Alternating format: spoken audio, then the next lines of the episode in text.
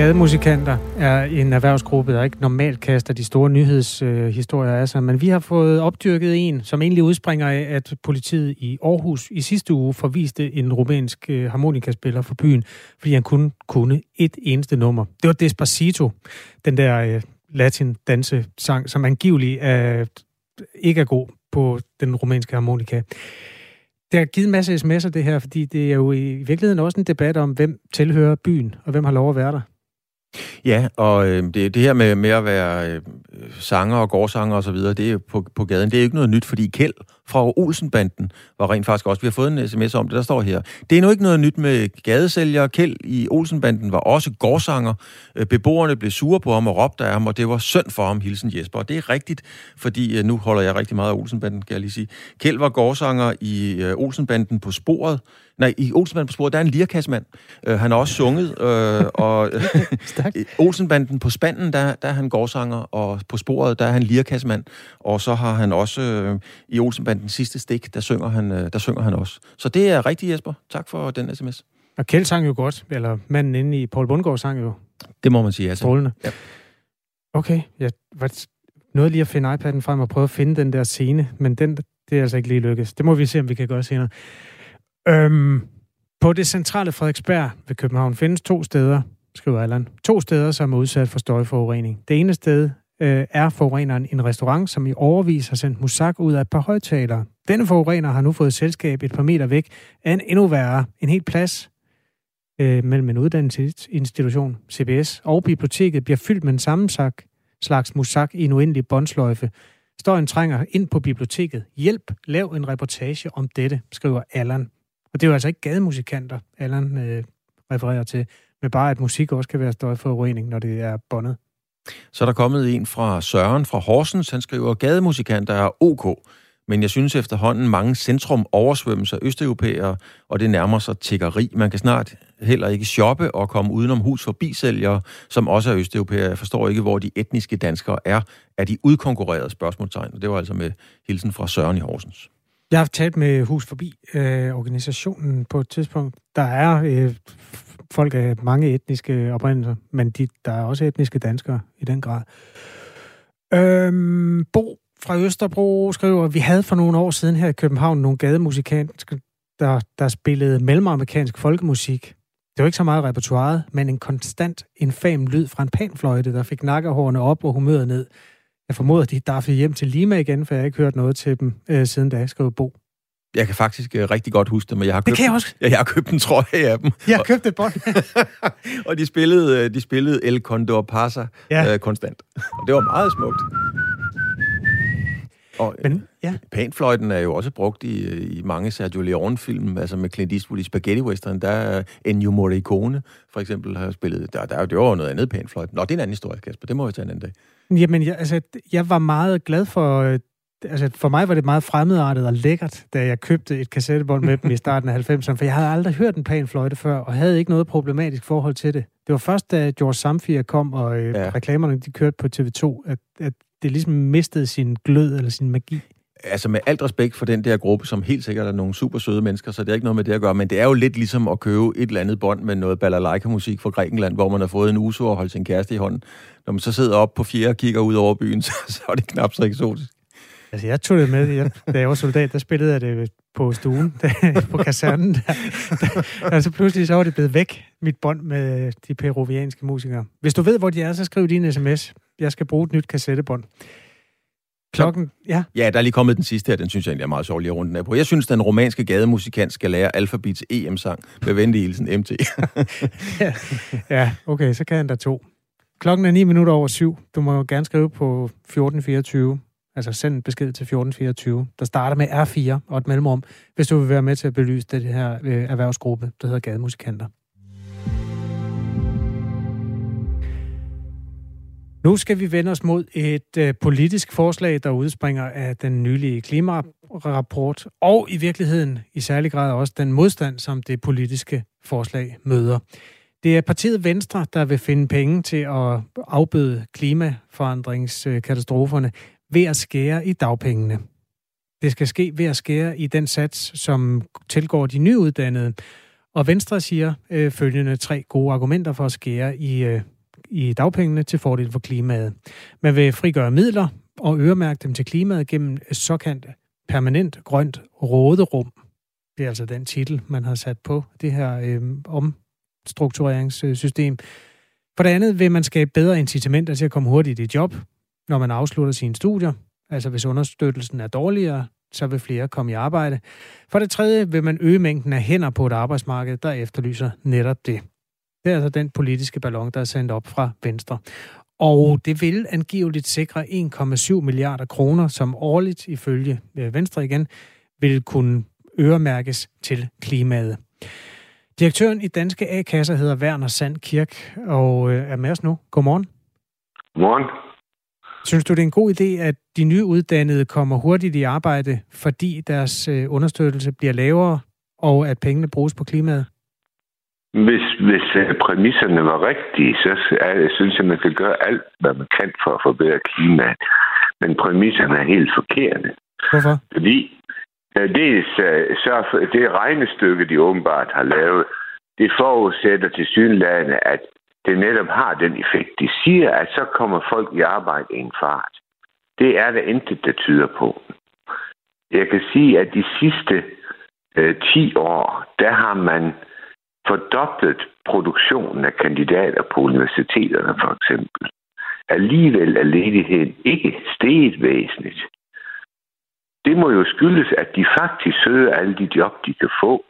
De søger job så bredt, at andre faggrupper er nærmest sure på akademikerne, fordi de søger alt. Men hvordan kan du vide, at de ikke vil søge jobsene hurtigere ved at få mindre i understøttelse? Det kan, det kan jeg også vide. Det er det næste. Fordi at man faktisk har prøvet det. Man gjorde det i den dagpengereform, man lavede i 2017, og sætte det, den såkaldte dimittenssats, det er det nyuddannet for, som i forvejen var lavere end de andre for. Det, det satte man væsentligt ned så skulle man jo, hvis teorien var rigtig, se, at whoopty, så kommer øh, akademikerne, de nyuddannede, hurtigt i arbejde. Det er ikke sket. Der er ikke sådan en sammenhæng, at hvis man bare øh, tager, tager pengene fra folk, så brødner de i arbejde. Sådan en er der ikke. Og det er også forkert, når man fremstiller det som om, at, at, at, at, at sagt på en anden måde, det man egentlig siger, det er, de lever jo fint af SU. Hvorfor skal de så have mere i dagpenge, når de bliver færdige? Men det er jo ikke rigtigt. For vi ved jo alle sammen, at langt de fleste ved siden af deres uddannelse faktisk arbejder temmelig meget. Og nogen er så så heldige, at de er forældre, der, der spærer oveni, og nogen tager lån. Så det, der er at sige til det forslag, det er, at det ikke bakket op af nogen viden om, at det vil have den effekt, man tror det er et rent fordelingspolitisk spørgsmål, at man siger, at nu kan de unge nøjes med noget mindre. Jeg kommer lige med en lille faktaboks her, øh, Werner Sandkirk. Altså konkret øh, forholder det sig sådan, at man får som nyuddannet, hvis man er forsørger, 15.844 kroner om måneden. Øh, hvis man ikke er forsørger, så får man 13.815 kroner. Nu kommer der endnu flere tal. Altså man får knap 16, ja, ja, ja. som øh, forsørger. Jeg tager lige og, og ligesom ridser dem op, øh, så folk, øh, der ikke er i systemet, kender dem. Knap 16 får man som forsørger om måneden, knap øh, 14 som ikke forsørger. Og der er det altså, man arbejder med at skære omkring 4.000 af det beløb fra venstre side, ja. eller lidt over 4.000. Jakob Ellemann siger til Berlingske, der er noget skævt i, at den største indtægtsstigning, som mange oplever i tilværelsen, er, når man går fra SU til dagpenge. Hvad vil der ske, hvis man sænkede dagpengesatsen til det her niveau, som man foreslår? Der vil ske det, at staten vil spare nogle penge. De vil ikke spare så mange, som uh, Ellemann siger. Og det vil de ikke, fordi han har garanteret haft Cepos til at hjælpe sig med at lave regnestykker, som antager, at beskæftigelsen så vil stige på grund af det her. Og der vil opnå Er det noget, du ved, at Cepos har været ind over det her regnestykke, eller er det bare noget, du tror? Det er også i hvert fald den måde, de plejer at regne på. Okay, uh, de Jamen, det har de, siger vores produceren, han bekræfter. Så det, der ja, er det, ja, Ja, så det, det, jamen det, det, det, det, det er også okay. Men, men, men man har helt sikkert regnet såkaldte adfærdseffekter ind. Og så siger jeg bare forsigtigt, at metoden er prøvet af. Fordi man gjorde lige præcis det her i 2017. Man satte den der dimittensats øh, kraft ned, og det havde ikke den effekt. Men skal man ikke måle sådan noget over en længere periode? Vi har haft fire år siden 17, hvor øh, samfundet også, har været lidt i undtagelsestilstand på mange nej, måder. Nej, det har vi. Det har vi i halvanden år. Men det har vi da ikke derfor. Undskyld. Øh, altså... Jeg siger, vi har, der har ikke været corona i fire år. Nej, nej, nej, det er klart, men der, måske skal ja. der noget, en længere periode til, før man nej, kan måle det, et aftryk nej, på altså, samfundet, når man ændrer øh, forudsætningerne. Nej, man, man antager, at det sker, det sker relativt hurtigt. Det er det intet, der tyder på. Og det er også noget, det ved Øh, øh, embedsværket og ministeriet udmærket godt. Og der, jeg har ikke mødt nogen økonom, som siger, at vent og se, så skal det nok komme. Ikke? Alle, set fra Cepos, tror jeg, erkender, at det ikke har haft den effekt, som man regnede med. Ifølge tal fra Beskæftigelsesministeriet, så udgør nyuddannede hver fjerde af dagpengemodtagerne. Venstre mener, at der er for mange nyuddannede på dagpenge. Og her har vi så Cepos, som siger, arbejdsudbuddet vil øges med 5.700, hvis man gennemførte det her forslag. Øhm, du er ikke enig i de 5.700, men er du enig i, at man kunne få flere jo, i arbejde? Man, Nå? Jamen, det skal, så nemt, det skal simpelthen nok passe. Man skal bare være opmærksom på én ting, at ordet arbejdsudbud betyder ikke beskæftigelse. Det betyder antal, der gerne vil have arbejde. Det det, det betyder. Øh, øh, og så siger jeg bare, at i forvejen, så søger øh, nyuddannede heldigvis i det her land meget, meget bredt, og alle de jobs, de kan få. Og det kan da godt være, at hvis man forringer deres øh, levevilkår yderligere, så vil de søge endnu flere job. Men det ændrer jo ikke på, at det ikke sikrer, at der kommer flere i arbejde, fordi man skriver endnu flere ansøgninger. Det, som er spekulationen, er jo, hvorvidt den enkelte bliver bedre til at finde et job, altså dygtiggør sig, øh, bliver mere opmærksom, måske bliver mere fleksibel i sit valg. Øhm, og det er jo så spørgsmålet, hvor meget man kan få ud af det som samfund betragtet. Øh, tror du ikke, at der er en eneste, der vil kunne flytte sig lidt, hvis der bliver stillet større krav, eller hvis understøttelsen bliver mindre? Øh, faktisk ikke. Det kan da godt være, at der er en enkelt. Men, men faktisk tror jeg det ikke, fordi det, som, som vi jo har kunne se, det er, at akademikerne de i forvejen søger alt, hvad de kan finde, og de breder sig på flere og flere fagområder.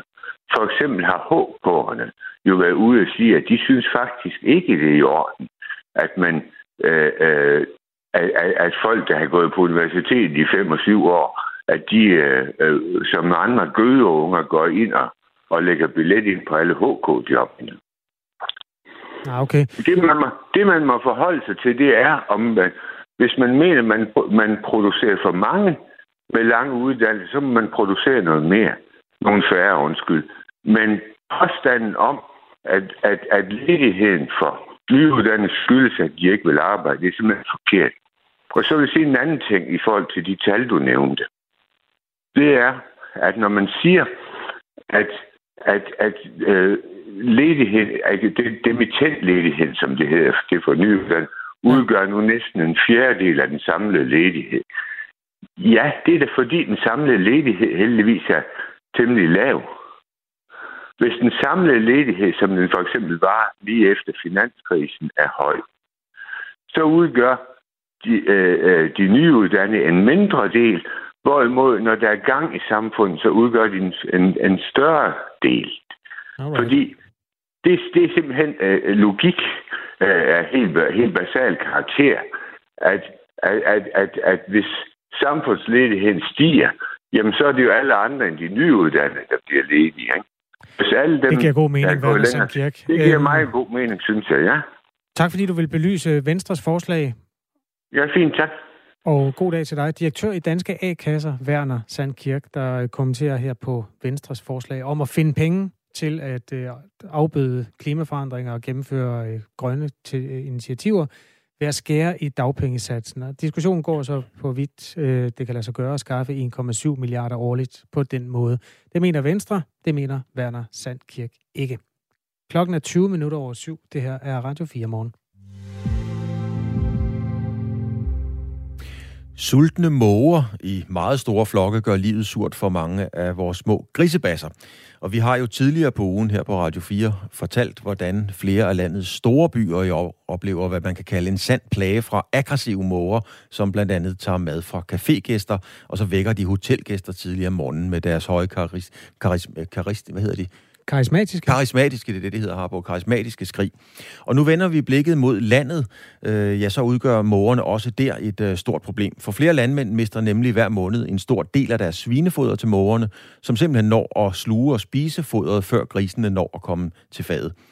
Udfordringen kan Sime Eriksen, der er daglig leder hos Center for Frilandsdyr, godt genkende, og i år går det særligt ud over de økologiske landmænd, fortæller han her.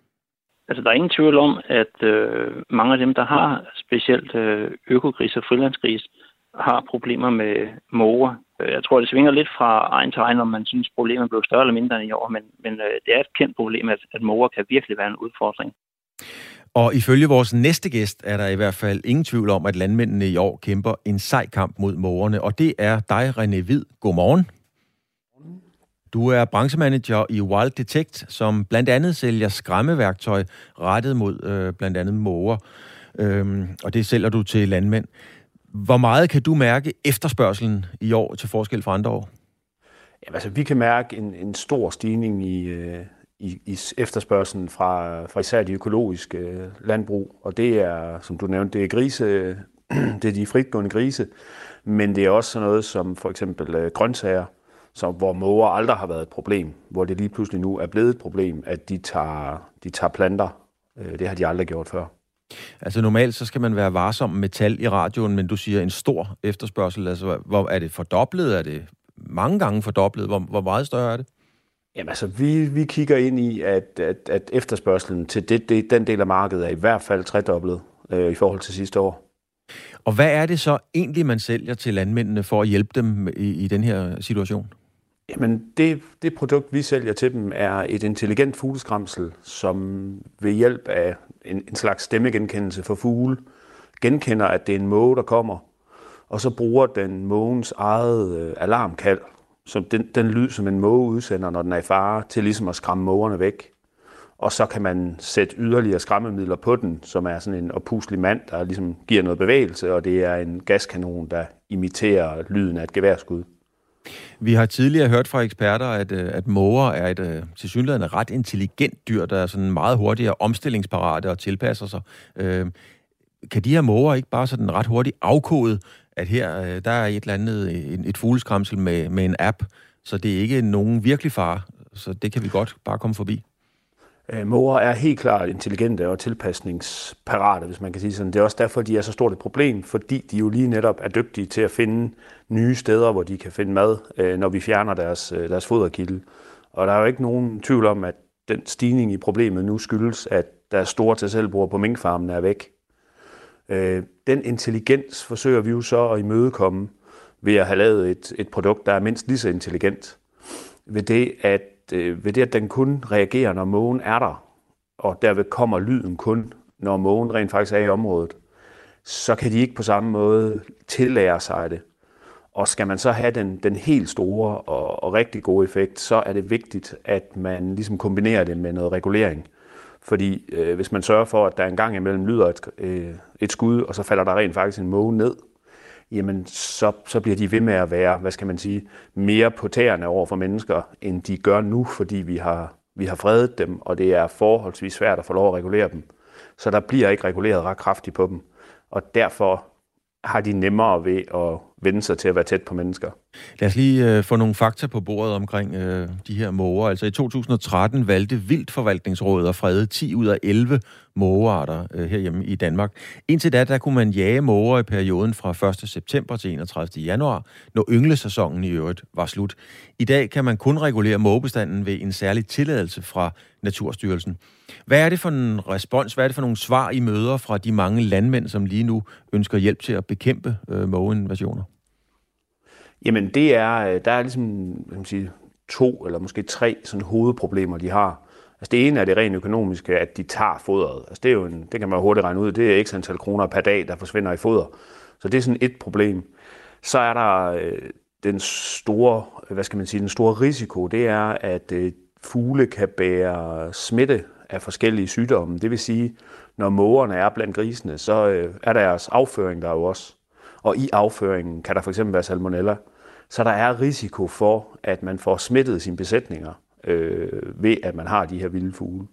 Og så er der den lidt mere makabre del af det, det er, at de tager altså også, øh, hvis de er sultne nok, så kan en stor måge sagtens tage en, øh, en lille gris. Øh, så der er... Øh, så der er både velfærd for grisene, og der er økonomisk problemer for landmanden. Øh, altså sådan nogle øh, moderne high-tech fugleskramsler med oppuslige dukker, fuglelyde og gasaffyring osv., det er selvfølgelig noget, der koster nogle, øh, nogle basører. Det er jo ikke alle, der har, der har råd til det. Er vi derhen, hvor vi skal til at indstille os på, at den her kamp er, ja, den er måske ved at være tabt? Vi skal i hvert fald til at gøre noget, øh, fordi man kan se, øh, der bliver flere og flere måger, og de vender, altså som vi tidligere snakkede om, de er intelligente, og de er dygtige til at finde mad nye steder. Altså oprindeligt var mågen jo en, en forholdsvis sky havfugl. Øh, så fandt den ud af, at vi havde noget, der hed lossepladser, hvor man kunne finde mad. Og så rykkede den derind. Øh, så forsvandt lossepladserne, ligesom, fordi det holdt vi op med at have. Og så har den så fundet ud af, at jamen, der er mad i byerne, øh, hvor folk smider ting ud, som den godt kan lide. Øh, der er mad i landbruget. Øh, så altså, og vi kan, ikke, øh, vi kan jo ikke fjerne alle de steder, hvor der er noget til den at spise. Så, så, så vi er nødt til at, at sætte ind på, måske at regulere bestanden lidt de steder, hvor der, hvor der simpelthen er for mange af dem. René Hvid, branchmanager i branch manager hedder det i Wild Detect. Tak fordi du var med og gav os et indblik i, hvad man har af skal vi sige, øh, våben i kampen mod måge-invasionen. Tak for det. Øh, der er flere, der mener, at det var ikke det ord, du ledte efter. Altså, du, det, lyden er sådan her.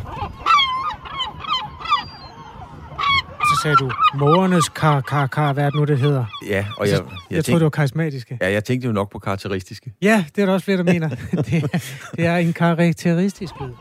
Og øh, jeg blev faktisk noget overrasket over at høre, at en måge kan tage en lille gris.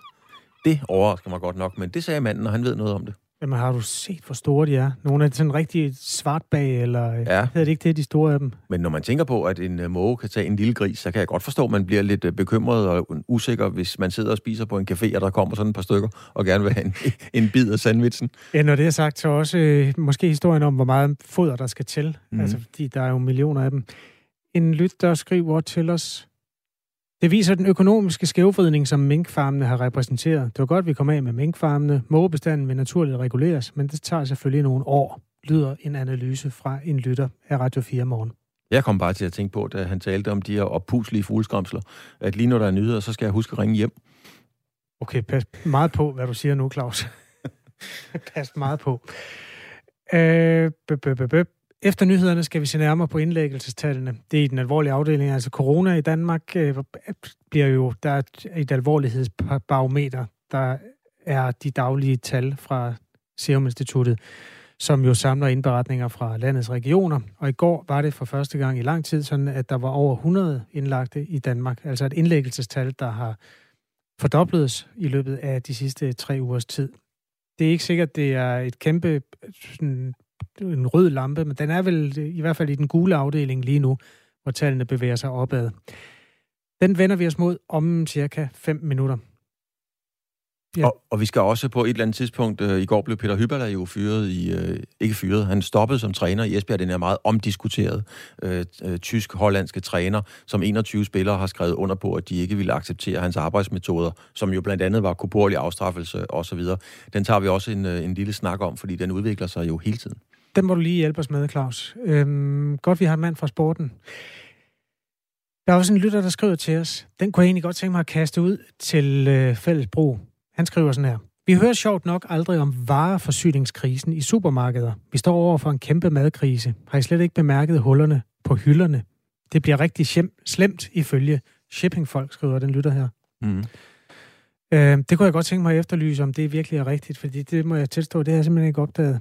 Jeg har set en artikel så sent som her til morgen, hvor direktøren i øh, Power påpeger, at der kommer til at mangle øh, forskellige former for elektronik. Jeg har den her. Mm, og det er jo altså både den der prop, der sad i Suezkanalen, og det er nogle øh, mikrochips, der mangler, og så er der lukkede fabrikker i Kina og sådan noget. Men en decideret dagligvaremangel, den har jeg ikke opdaget. Hvis der findes nogen øh, vidnesbyrd om, at der mangler dagligvarer i Danmark øh, lige nu, og at det bare er toppen af isbjerget og bliver et større problem, så skriv lige til os på 1424, hvis du kender til det. Øh, ligesom den her lytter har gjort. Start beskeden med R4 og et mellemrum, og aflever den på 1424. Nu er klokken halv otte, og der er nyheder med Anne Philipsen.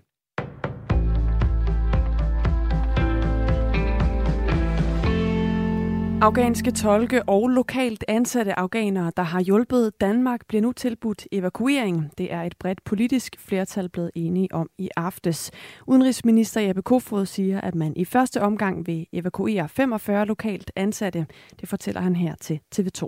Det vi gør nu, det er dem, der er ansatte nu hos os, og dem, der har været ansat inden for de seneste to år. Dem øh, tilbyder vi evakuering til Danmark, sådan så at øh, de kommer i sikkerhed, øh, og at de får så øh, to års øh, ophold øh, i Danmark øh, med mulighed så for at søge asyl senere øh, efter de, de gældende regler. Udover de 45 ansatte, så vil omkring 200 personer kunne blive evakueret løbende, og den nærmeste familie til de ansatte bliver også tilbudt evakuering. Og man tilbyder altså at evakuere afghanerne, fordi sikkerhedssituationen i landet er alvorlig, lyder det fra Jeppe Kofod. Vi kan se uh, Taliban på fremmars. Uh, det går hurtigere, end man havde frygtet og, og det tager vi selvfølgelig også bestik af.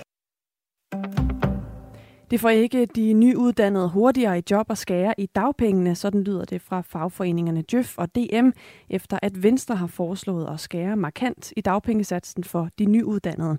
Ifølge partiet så vil man kunne spare 1,7 milliarder kroner om året, hvis man sænker dagpengesatsen. Det er penge, der så i stedet skal øremærkes til klimaet. En lavere dagpengesats vil blandt andet give de studerende en grund til at komme hurtigere i job, når man har afsluttet sine studier, mener Venstres formand Jakob Ellemann Jensen. Men formand for fagforeningen Jøf Henning Thiesen mener ikke, at de nyuddannede har brug for mere motivation for at få sig et job. Det er vores øh, helt klare opfattelse og vores erfaring, at øh, de unge mennesker, når de er færdige med deres uddannelser, så vil de, så vil de øh, meget, meget gerne i arbejde. Det er sådan set det eneste, der står for dem som, som, som, som det vigtige, det er at få et job som, så, så hurtigt som muligt. Så det incitament er, er, er slet ikke nødvendigt. Venstres forslag til en ny ydelse svarer til SU plus SU-lån, men det er ikke nok for en nyuddannet, mener Camilla Gregersen, der er formand for fagforeningen DM med 55.000 akademikere. Og, og, så det betyder faktisk, at samtidig med at man får øget udgifter, fordi man ikke længere kan bo billigt som kollega på et, på et kollegieværelse, så skal man så også faktisk sættes ned det, det duer ikke. Det har til syneladende haft en effekt, at man har besluttet i Storbritannien at fraråde folk under 40 år at få coronavaccinen fra AstraZeneca. I hvert fald så har britiske forskere ikke registreret et eneste tilfælde af en sjælden bivirkning med blodpropper, og et lavt antal blodplader siden den beslutning blev taget, viser et nyt studie fra et britisk forskerhold. Ifølge studiet så har 85 procent af alle, der er blevet ramt af blodpropsymptomerne efter vaccinen med AstraZeneca i Storbritannien været under 60 år gammel, og i Storbritannien er antallet af sager med bivirkninger begyndt at falde, siden regeringen i maj måned begyndte at tilbyde folk under 40 et alternativ til AstraZenecas vaccine, viser det nye studie. I de kommende dage vil Øresundsbroen blive lyst op i regnbuens farver. København og Malmø deler nemlig titlen som værtsbyer for årets internationale LGBT-arrangement World Pride, der begynder i dag. Og i løbet af den kommende uge, der vil der være workshops og debatter om mangfoldighed og LGBT plus personers rettigheder. Og så slutter Priden med en Pride-parade i København den 22. august. Og jeg slutter med en øh, vejrudsigt, der byder på øh, perioder med skyet vejr og regn eller byer i den nordvestlige del af landet. Og resten af landet kan se frem mod en dag med tørt vejr og nogen sol. Temperaturer over hele landet, der svinger sådan mellem 18 og 23 graders varme. Det var nyhederne på Radio 4 klokken halv otte, og det var med Anne Philipsen ved nyhedsknapperne.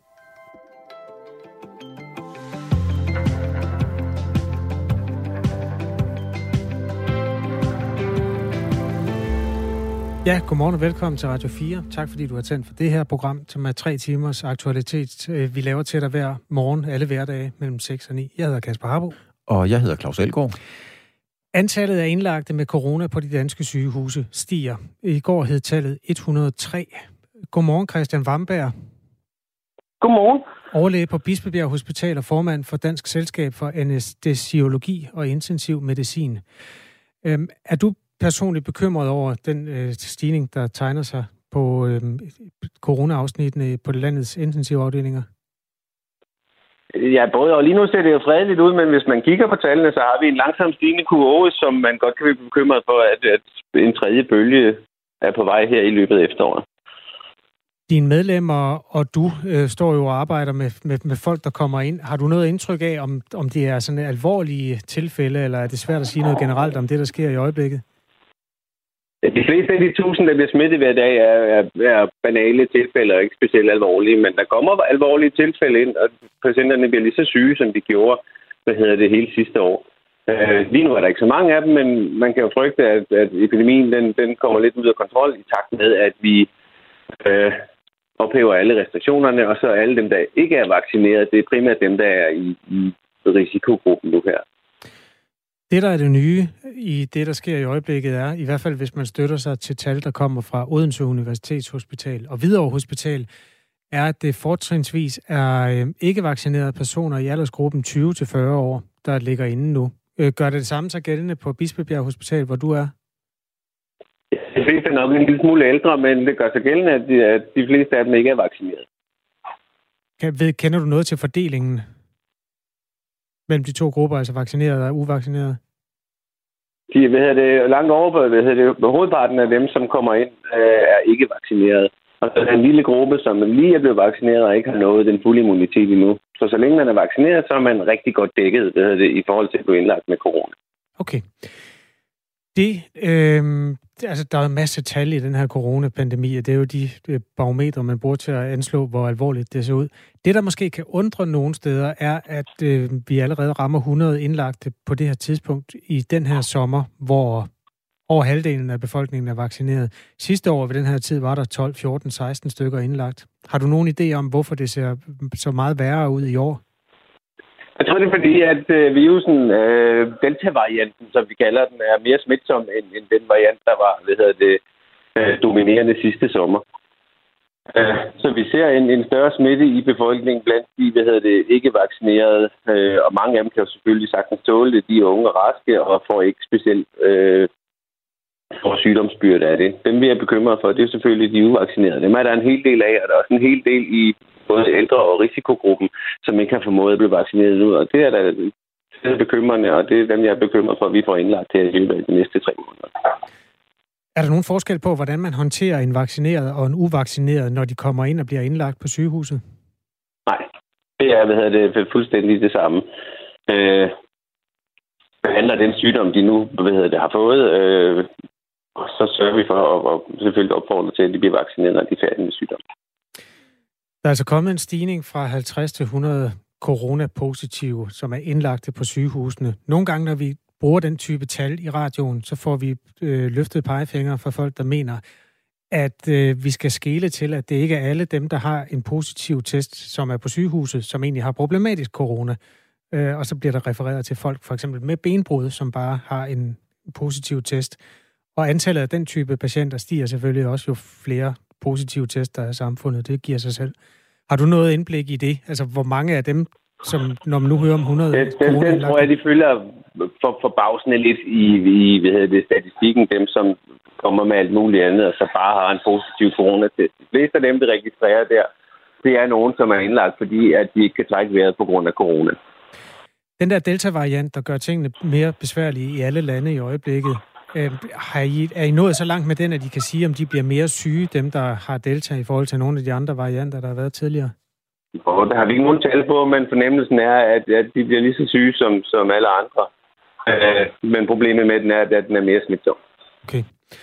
Samtidig med, at der nu er over 1000 smittede, øh, altså daglige positive test, så kom det jo også i går frem, at øh, der bliver lidt lempet lidt på nogle af de restriktioner, der har galt, for eksempel i kirker og også andre steder øh, i kulturlivet, teater, biografer og sådan noget.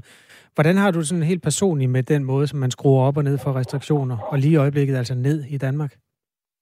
Og hvis du taler helt personligt, så er der jo afvejning af, at, at vi skal passe på dem, som kan blive syge, og vi skal også sørge for, at samfundet fungerer, og vi kan leve et, et nogenlunde normalt liv.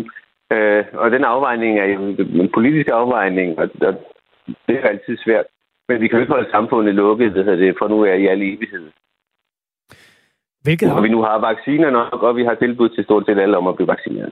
Ja.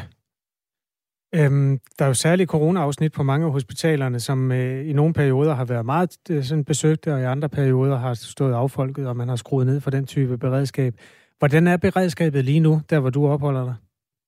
Nå, vi kører, som vi plejer, og så er der nogle coronapatienter indlagt i, i mellem de almindelige patienter, kan man sige. Så vi har ikke sådan en decideret øh, øh, corona-afdelinger lige for tiden. Okay. Øhm, det her tal, som hedder 103 indlagte i øjeblikket, hvordan, øh, hvordan, altså, hvor er det, de røde lamper begynder at blinke for dit vedkommende, når du sådan anskuer det fra din stol som overlæge og formand for Dansk Selskab for Anestesiologi og Intensiv Medicin? Og så det absolutte tal er måske ikke så interessant som den hvad hedder det, bestigning, vi måtte se hen over de hvad hedder det, kommende dage, hvis det er 150 om en uge, 200 om en uge, eller om 14 dage, og hvad hedder det, så videre, så videre. Så tænker jeg da, så begynder vi da at blive bekymret, når vi rammer en 300-400. Okay, så det er den der tilvækst, som man skal holde øje Ja, med? ja, præcis. Altså, det skal vi have stoppet. Uh, om det er nu her mellem 50 og 100, det skal stoppe, eller mellem 100 og 200, det, det, øh, det kan være svært at sige. Det, der i hvert fald vækker øh, undren og også bekymring nogle steder, er den såkaldte positiv procent på de øh, antal prøver, der, tager, der bliver taget. Altså fordi jo flere man tester, desto flere smittede finder man også. Men det, der hedder positiv procenten, den er også steget fra at ligge, dengang det var allermest fredeligt, i juni måned omkring 0,2 og til, ja, i nærheden af det tit dobbelte nu. Den nærmer sig øh, 2,0 i virkeligheden. Øhm, hvad mener du om det? Det har lidt med teststrategien at gøre, hvem vi tester, og hvordan vi tester. Og det, I juni måned tror jeg, at, der var alle interesseret i øh, at få en test, og vi testede flere hundredtusind om dagen. Øh, nu er vi nede og teste, hvad hedder det, måske en tredjedel øh, en større hvad hedder det, smittespredning i samfundet. Så er det klart, så finder vi nogle flere. Okay, Nå, så det er ikke bekymrende i sig selv. Nej, det, det, det synes jeg ikke. Det, det, hvis vi tester de samme hver dag, og vi tester i den samme hvad hedder det, population, øh, så kan man bruge den der stigning til noget. Men, men hen over sommeren her har der været testet sådan lidt i, i øst og vest og højre og venstre, og nogen vil gerne på ferie og skal testes for at kunne rejse osv. Øh, så, så, så er det ikke, hvad kan man sige, det samme billede, man får, som man får nu her. Er der noget mønster i, øh, når I, du noterer dig de mennesker, der kommer ind hos jer? Altså udover, at der er mange uvaccinerede, er der ellers noget mønster i, hvor folk er blevet smittet? Der har jo lige været feriesæson, for eksempel. Er der mange, der har det med fra andre lande? Har du noget overblik over det? Det er ikke der, hvor jeg arbejder. Der har vi ikke... Øh, der er fordelingen ikke meget anderledes, end den altid har været. Tak fordi du vil hjælpe os med at analysere de her øh, tal, Christian Vamberg. Og god dag til dig. Øhm, I lige måde. altså formand for øh, intensivlægerne og ansat som overlæge på Bispebjerg Hospital. Klokken den er 7.43. Skal vi tage øh, Hybala nu? Lad os øh, kigge på, øh, på, på Hybala. Altså, øh, det er jo en sag, som vi har fulgt meget, meget tæt øh, her på, øh, på, på Radio 4. Og for dem, der ikke ved... Kan du der, sige alle danske medier? Ja, alle danske medier. Øh, og det er jo ikke alle, der lige ved, hvem Hybala er. Paul Hybala er en øh, fodboldtræner, som blev ansat for syv uger siden i fodboldklubben Esbjerg, FB, som øh, jo frister en tilværelse i øh, første division. Øh, og det har ikke været nogen succes allerede øh, ganske få dage efter hans første træningsdag. Jamen, der opstod der ballade, rygter og myter og alt muligt omkring det. Men det endte med, at øh, 21 spillere, de øh, skrev under på kollektivt, at de ikke ville finde sig i at kunne fungere og arbejde under Peter Hybelas måder at være fodboldtræner på. Og det indebar ifølge brevet jo blandt andet korporlig afstraffelse, øh, nogle såkaldte sheriffstjerner, altså her, hvor man tager fat i brystvorten og vrider rundt, og det gør ondt, skal jeg helst at sige, øh, ydmygende tale, sexistiske ytringer osv. Altså det var det, spillerne øh, påstod, øh, at, at, at, at Hybola var eksponent for. Det blev så meldt til arbejdstilsynet, og det var første gang nogensinde i arbejdstilsynets historie, og i øvrigt i fodboldens historie herhjemme, at arbejdstilsynet fik en regulær fodboldsag at arbejde med. Og der, hvor den så virkelig øh, skal vi sige, øh, strammer op. Det er en historie, som Ekstrabladet bringer. Øh, vi har prøvet at få den øh, bekræftet, det kan vi ikke, men Ekstrabladet, det må jeg bare sige, har været meget, meget velunderrettet i præcis den her historie. Men Ekstrabladet bragte en historie, som de siger, de har fået bekræftet af flere end anden uafhængige kilder, som det hedder i sproget, at Peter Hyberla i begyndelsen af sit virke i klubben fuldstændig ignorerede klublægen Kasper Hermansens vurdering fra en spiller. Kasper Hermansen, lægen, har senere sagt op, men spilleren skulle angiveligt have haft øh, et mavesår, øh, men alligevel være blevet beordret på træningsbanen. Det er ikke noget, vi har fået bekræftet, men det er noget Ekstrabladet skriver. Øh, og det er klart, det er en, øh, en, en voldsom sag. Øh, I går, der meldte Peter Hyberla så, at han stopper som træner i klubben. Øh, det meldes ud fra alle parter, at han selv valgte at sige op. Omvendt har vi her på, øh, på øh, Radio 4 haft et interview med Michael Colt, altså formanden for bestyrelsen i Esbjerg og ejerkredsen, som, øh, som siger meget, meget klart, at det var en fejl at ansætte øh, Peter Hybala. Altså det er en, en klar indrømmelse, at det var en fejl at ansætte ham. Samtidig så er den administrerende direktør i klubben, øh, Brian Knudsen, han er også stoppet. Øhm, og Brian Knudsen har jo så i den forbindelse i et interview, også her på Radio 4, fortalt, at han som administrerende direktør eller CEO absolut ingen indflydelse havde på det sportslige. Det var slet ikke noget, der vedkom hans skrivebord. Nu har man så valgt i Esbjerg at ansætte Jens Hammer som ny direktør. Jens Hammer kommer fra, øh, fra Hobro, hvor han var sportschef med en succes. Han var med til at rykke øh, Hobro op fra første division til Superligaen. Men hans ekspertise og kompetenceområde var jo netop at handle med spillere, købe og sælge spillere.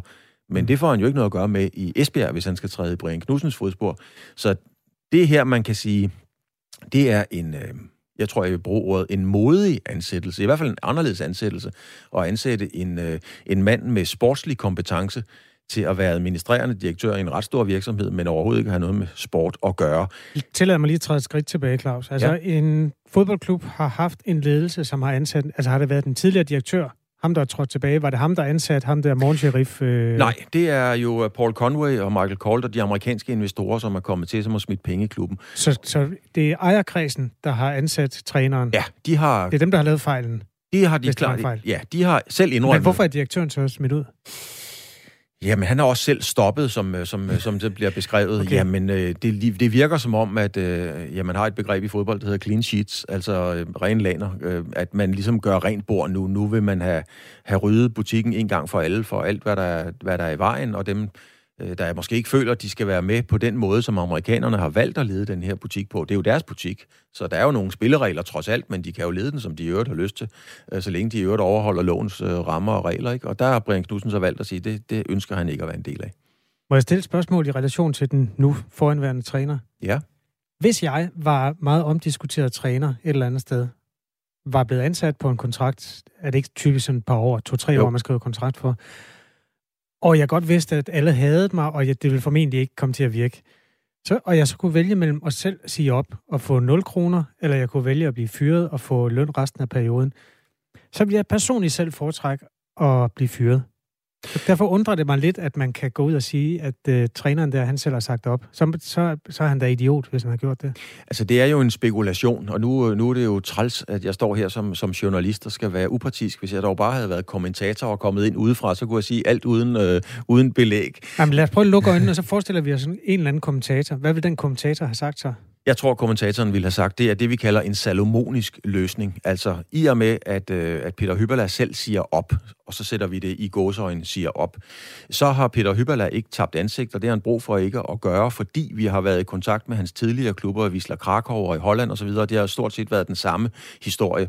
Peter Hyberla øh, ville få svært ved at bære endnu en fyring, kan man sige, af de samme årsager.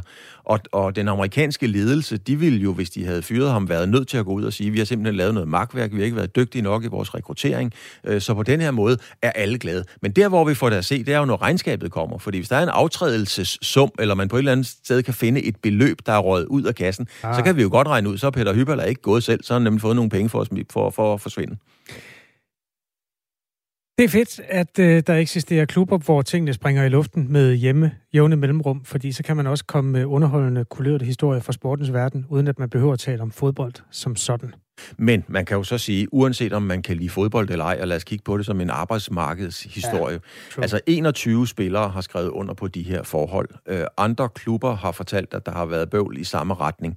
Øh, uanset hvad, så kan man vel godt tillade sig at konstatere, at øh, den ledelsesform, altså sheriffstjerner på en medarbejder, den går bare ikke i dagens verden eller dagens Danmark.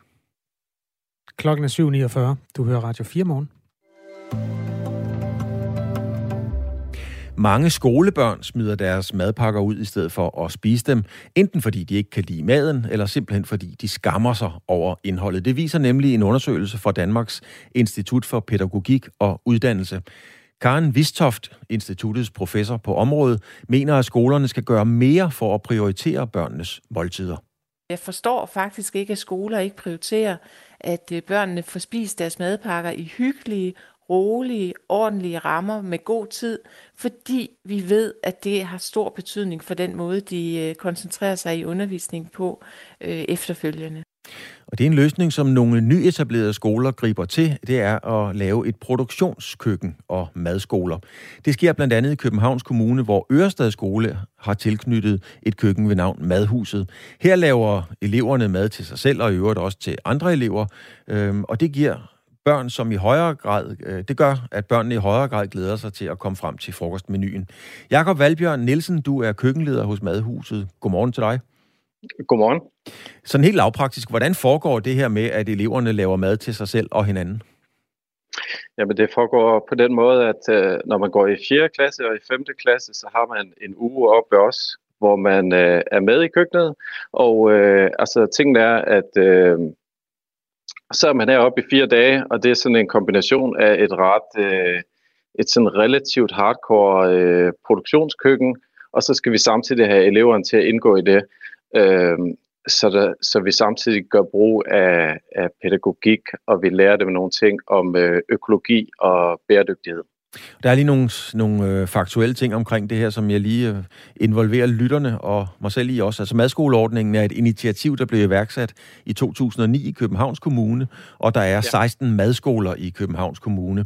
Kapaciteten på en madskole er høj, og madskolerne i Københavns Kommune har en stor tilslutning, hvor ca. 70 procent af eleverne spiser hver dag. Og ca. 400 elever benytter sig af madhuset på Ørestad Skole hver måned. Du sagde, at jeg kunne fornemme, at der er noget læring i det her. Hvad er det for en læring? Hvad er det for nogle øh, ting, øh, eleverne tilegner sig ved at komme igennem det her forløb? Ja, jamen det er jo, altså de får jo en, en øh, stor råvareforståelse, øh, og de får ligesom øh, et indblik i, hvordan man laver mad fra, fra bunden af, som jeg synes, øh, det giver dem rigtig meget. Altså vi, vi oplever tit, at når de har været heroppe en uge, så er de frygtelig meget mere interesseret i at smage på maden, end de var, da de kom øh, hvis det er nogen, der er sådan lidt mere til den, til den kredsende side. Og så hørte vi jo i går, at øh, cirka en tredjedel, altså en tredjedel af danske skolebørn smider deres madpakker ud ganske enkelt. Hvordan ser det tal ud hos jer øh, med den mad, I, ja. I engang tilbyder? Øh, altså i forhold til at smide ud, øh, eller hvad, hvad tænker du? Ja, altså en tredjedel generelt smider deres mm-hmm. madpakke ud. Hvor mange hos ja. jer smider madpakken ud, eller? Øh, jeg tror, det er lavt sat, en tredjedel. Altså, det, det, vil jeg, det vil jeg umiddelbart vurdere, at øh, det er lavt sat. Altså, der ryger virkelig, virkelig meget ud, kan jeg se. Øh, fordi nu ser jeg jo, hvad der er i skraldespandene nogle gange. Så, ja. Mm. Men hvis der også ryger ud hos jer, så, øh, så er det jo ikke godt nok stadigvæk, kan man sige. Øh, jeg tror måske, jeg misforstod spørgsmålet. Vi taler om madpakker, der bliver smidt ud nu. Ja. Jeg, jeg taler ikke om, øh, om vores mad, der bliver smidt ud. Nej, men hvor meget hos jer af jeres mad bliver ikke spist? Øhm, det, det er altså i forhold til kød, at, at vi, fordi vi har faktisk lige haft øh, nogen fra Københavns Universitet, der prøver at måle det. I forhold til kød er vi nærmest på 0%. Øh, så det er klart salat og sådan nogle ting, der, de ryger, der ryger en lille smule mere ud. Øh, men vi blev ret gode, øh, vi har mange års træning i det her, så vi blev sådan ret gode til at ramme tæt på det, vi skal ramme. Så ja. Øh, I har sådan en uh, Instagram-burger, hvor man kan se det, det mad, I laver. Uh, på et af opslagene er der et billede af noget, der sådan lige ved første øjekast ikke ligner noget, man ser i sin madpakke, nemlig svampepostej og så syltet græskar. Uh, det kunne godt ja. lyde som lidt af en pædagogisk udfordring at få, få ungerne til at spise det. Ja, bestemt, bestemt. Men altså, vi har jo nogle tricks, øh, som, vi, som vi bruger. Altså, hvis man introducerer noget nyt, så, så prøver vi at køre det i sådan en øh, cyklus, hvor vi måske, øh, så serverer vi det måske tre gange inden for en periode på en måned eller fem uger. Og så langsomt, så bliver børnene ligesom familiære med det. Så, så øh, altså, man kan ikke bare regne med, at man kan servere en ret som helt ud af det blå, som bliver en kæmpe dunderende succes. Så må man ligesom prøve at og servere det flere gange, øh, variere det en lille smule, og så rent faktisk også gøre sådan lidt PR-arbejde og gå ned og snakke med børnene om det. Øh, altså børn i København, de kender jo utrolig mange råvarer alene fra det takeout, de spiser. Så nogle gange så skal man lige have den rigtige vinkel for at få en vinder på en ny øh, ingrediens. Det, det lyder som om, at øh, børnene måske er i virkeligheden lidt mere omstillingsparate og imødekommende end mange forældre. Det er blandt mig selv. Jeg har også måttet madpakker. Øh, mere, lidt mere imødekommende, end, end forældrene selv går, tror Ja, jamen det synes jeg faktisk, det er. Altså hvis det ligesom kommer ind i det rigtige forum, og, og de, øh, altså, de er jo faktisk åbne over for ting, hvis man sådan serverer det på den rigtige måde, og Øh, Øh, som sagt, hvis man gør brug af de her små tricks, det, det kan være, at det skal ligne et eller andet en lille smule, som de har fået før, eller at det er, indgår sammen med noget, de kender. Altså, det, der, der er mange måder ligesom at angribe det på, men altså først og fremmest skal man selvfølgelig sørge for, at alting smager øh, virkelig, virkelig godt. Altså, øh, det er ligesom en del af det, og så prøve at, at, at få dem til at forstå, hvad det er, de spiser. Fordi øh, Altså, det, altså den taktik, som vi i hvert fald går imod her, det er den der med, øh, som jeg hører tit, når så blender jeg en masse grøntsager, og så smider jeg det i, og så får de spist en masse grøntsager, uden de ved det. Øh, det er vi meget imod det der. Altså, vi vil gerne have, at de ved, hvad det er, de spiser. Altså, det hjælper ikke noget. Så næste gang, du skal servere noget med bladcelleri eksempelvis, så skal du igen overbevise dem om, at de kan lide bladcelleri. Tak skal du have. Jakob Valbjørn Nielsen, du er køkkenleder hos Madhuset på Ørestad Skole. Tak skal du have. Ja, så tak. Og en, øh, en øh, god læring her, ikke bare til børnene, som jo lærer af at lave den her mad, men sandelig også, synes jeg, jeg kunne høre til forældrene, som kunne lære, at med den rigtige tilgang, så kan man godt øh, få ungerne til at spise noget, de ikke selv troede, de kunne lide. Det er jo i virkeligheden ikke øh, raketvidenskab, men måske noget, man glemmer lidt, at man skal kende mad ordentligt. Altså noget, du skal smage øh, tingene nogle gange, før du øh, bliver gode venner med dem. Det gælder både svampe på steg og alle de andre ting. Øhm, gode håndgribelige tips til den madpakke, som nogen måske står og smører her klokken 4 minutter i 8. Claus, øh, tiden er kommet. Fødselsdagskvisten er de fem mærkedage, som jeg lidt serverer for dig i en rodebunke. Ja. Så kan man ind i sit hoved for det første gætte med, for det andet lige nynne en lille fødselsdagssang for dem, der fortjener det mest. Du får de fem øh, fødselsdage i en rodebunke, og du skal sortere dem. Modtaget. Levere dem tilbage med den ældste først. Yes. Der skete det legendariske, at den består næsten kun af mennesker den her gang. Mm-hmm. Dog med en enkelt øh, løvepark i. Er du klar? Ja. Løveparken Givskud, som den hed, da den åbnede. Øh, Givskud Zoo. Lina Raffen, sangerinde. Dommer i sangkonkurrencer, sangskriver, producer, alt muligt. Mads Mensa Larsen, håndboldspiller. Ja. Mark Knopfler, Ja. Louisa Nene Helmut, tidligere kendt som øh, Louise Charlotte Helmut, øh, senere også kendt som Pusle Helmut. Jeg skulle, altså, jeg, skulle lige at sige. Ja, det er hende, men hun har skiftet navn nogle gange. Men nu hedder hun altså Louisa Nene Helmut, øh, tidligere kendt som Pusle. Nogle dejlige film, hvor hun var børn, barnestjerne. Ja. Du har fået fem øh, fødselsdags øh, børn i en stor bunke og skal sortere dem nu? Ja, jeg ender, jeg risikerer jo at blive voldsomt uvenner med, øh, med Helmut-familien, men øh, jeg tror, jeg tror Pusle er ældst. Så tror jeg på, øh, på, hvad står der der? Der står... Øh... Skal, vil du have dem igen på hele rodebunken? Mads Mensa, Lina Raften, Løveparken Givskud, Pusle Helmut og Mark Knopfler. Ja, jeg tror Pusle, Mark, Givskud, Line og Mads Mensa. Nej, Claus. Nej. Nej. Øh, Pusle Helmut er faktisk kun 59. Ja. Fordi hvis man begynder tidligt, så Pusle. er man også væsentligt yngre, når man bliver gammel. Pusle har været med altid. Ja, det er jo det. Men Pusle er jo yngre end dig i virkeligheden. Det er de fleste, Kasper. det er selvfølgelig rigtigt. Nej, den ældste, det er Mark Knopfler, der bliver 72. Ja. Øh, skotsk sanger og musiker. Nogle kender ham fra Dire Straits. Det må man sige. Pusle bliver 59. Løveparken Givskud, i dag kendt som Givskud Zoo, øh, fylder 50. Ja. Og så kan du, nu kan du se, nu, nu er der to tilbage. Mm. Lina Raffen og Mads Mensa. Jamen altså, Line Raffen må være ældre end Mads Menser. Ja, hun er 45. Ja. Så, så jeg, jeg byttede sådan set kun ondt på, på Pusle og, og Mark Knopfler. Ja. Så undskyld, dem... Pusle. Undskyld. Mads Menser bliver 30. Forhåbentlig. Okay. Øh, jamen, det, det er øh, nalfast. Så øh, fødselsdagskvisten indebar endnu en gang, at du ikke får fem rigtige, Claus, men det kan nås endnu. Nej, du har ramt en femmer tidligere. Jeg har ramt en femmer. Ja, alright. Kan du huske den der i øvrigt femmer ved fonen? Det var børn-tv. Det var øh, Flemming Jensen. Nej, det kan jeg ikke. Han spillede øh, femmer, så tog han telefonen, så sådan altid femmer ved fonen. Claus, du har set noget andet børnefjernsyn, end jeg har. Øh, efter nyhederne, der skal vi øh, rydde op i sygeplejerstrækken. Eller, det skal vi ikke, men vi skal i hvert fald forsøge på det. Vi skal også have en debat om, hvem der kan skrive bøger om hvem. Altså, kan en majoritetsperson skrive bøger om en minoritetsperson? Den type shitstorms er opstået nogle gange, hvis en hvid spiller sort, eller hvis en øh, hetero spiller homo. Det er sket igen i en, øh, ja, nu den her gang på bogmarkedet, hvor en, øh, lad os sige majoritetsperson, altså et meget gennemsnitligt menneske, har skrevet om at være trans. Bogen hedder Fucking Trans og udkom hos forlaget Tellerup, og det gav øh, gang i en stor shitstorm på det sociale medie Instagram. Den tager vi øh, lidt senere her i Radio 4 morgen, hvor der nu er nyheder med Anne Philipsen, fordi klokken er 8.